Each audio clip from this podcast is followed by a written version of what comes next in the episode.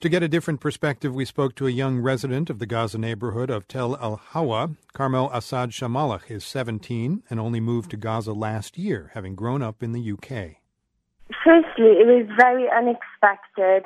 Um, like, you just wake up to a huge bomb. The floors are always shaking.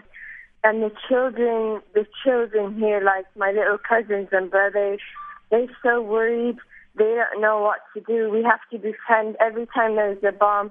We have to pretend it's something normal. We have we have to craft pretend it's a firework. Pretend everything's going fine when it's completely the opposite. They don't know. Re- They really don't know what's going on.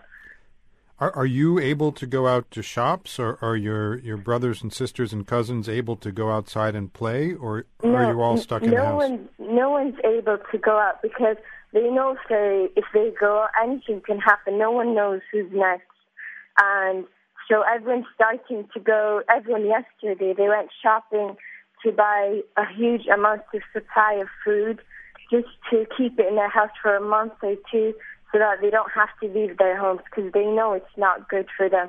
And if you look out the windows, all the streets, there's nothing. It's empty. Um, do you get the impression that people there are angry at Hamas for bringing this into Gaza? Or, or is... uh, I don't. I know what you're saying, but I don't. Uh, there's two different views. Some people may be angry at Hamas because they think they're putting their life life to it. But my opinion is they like we shouldn't be angry at them because they're just defending our country.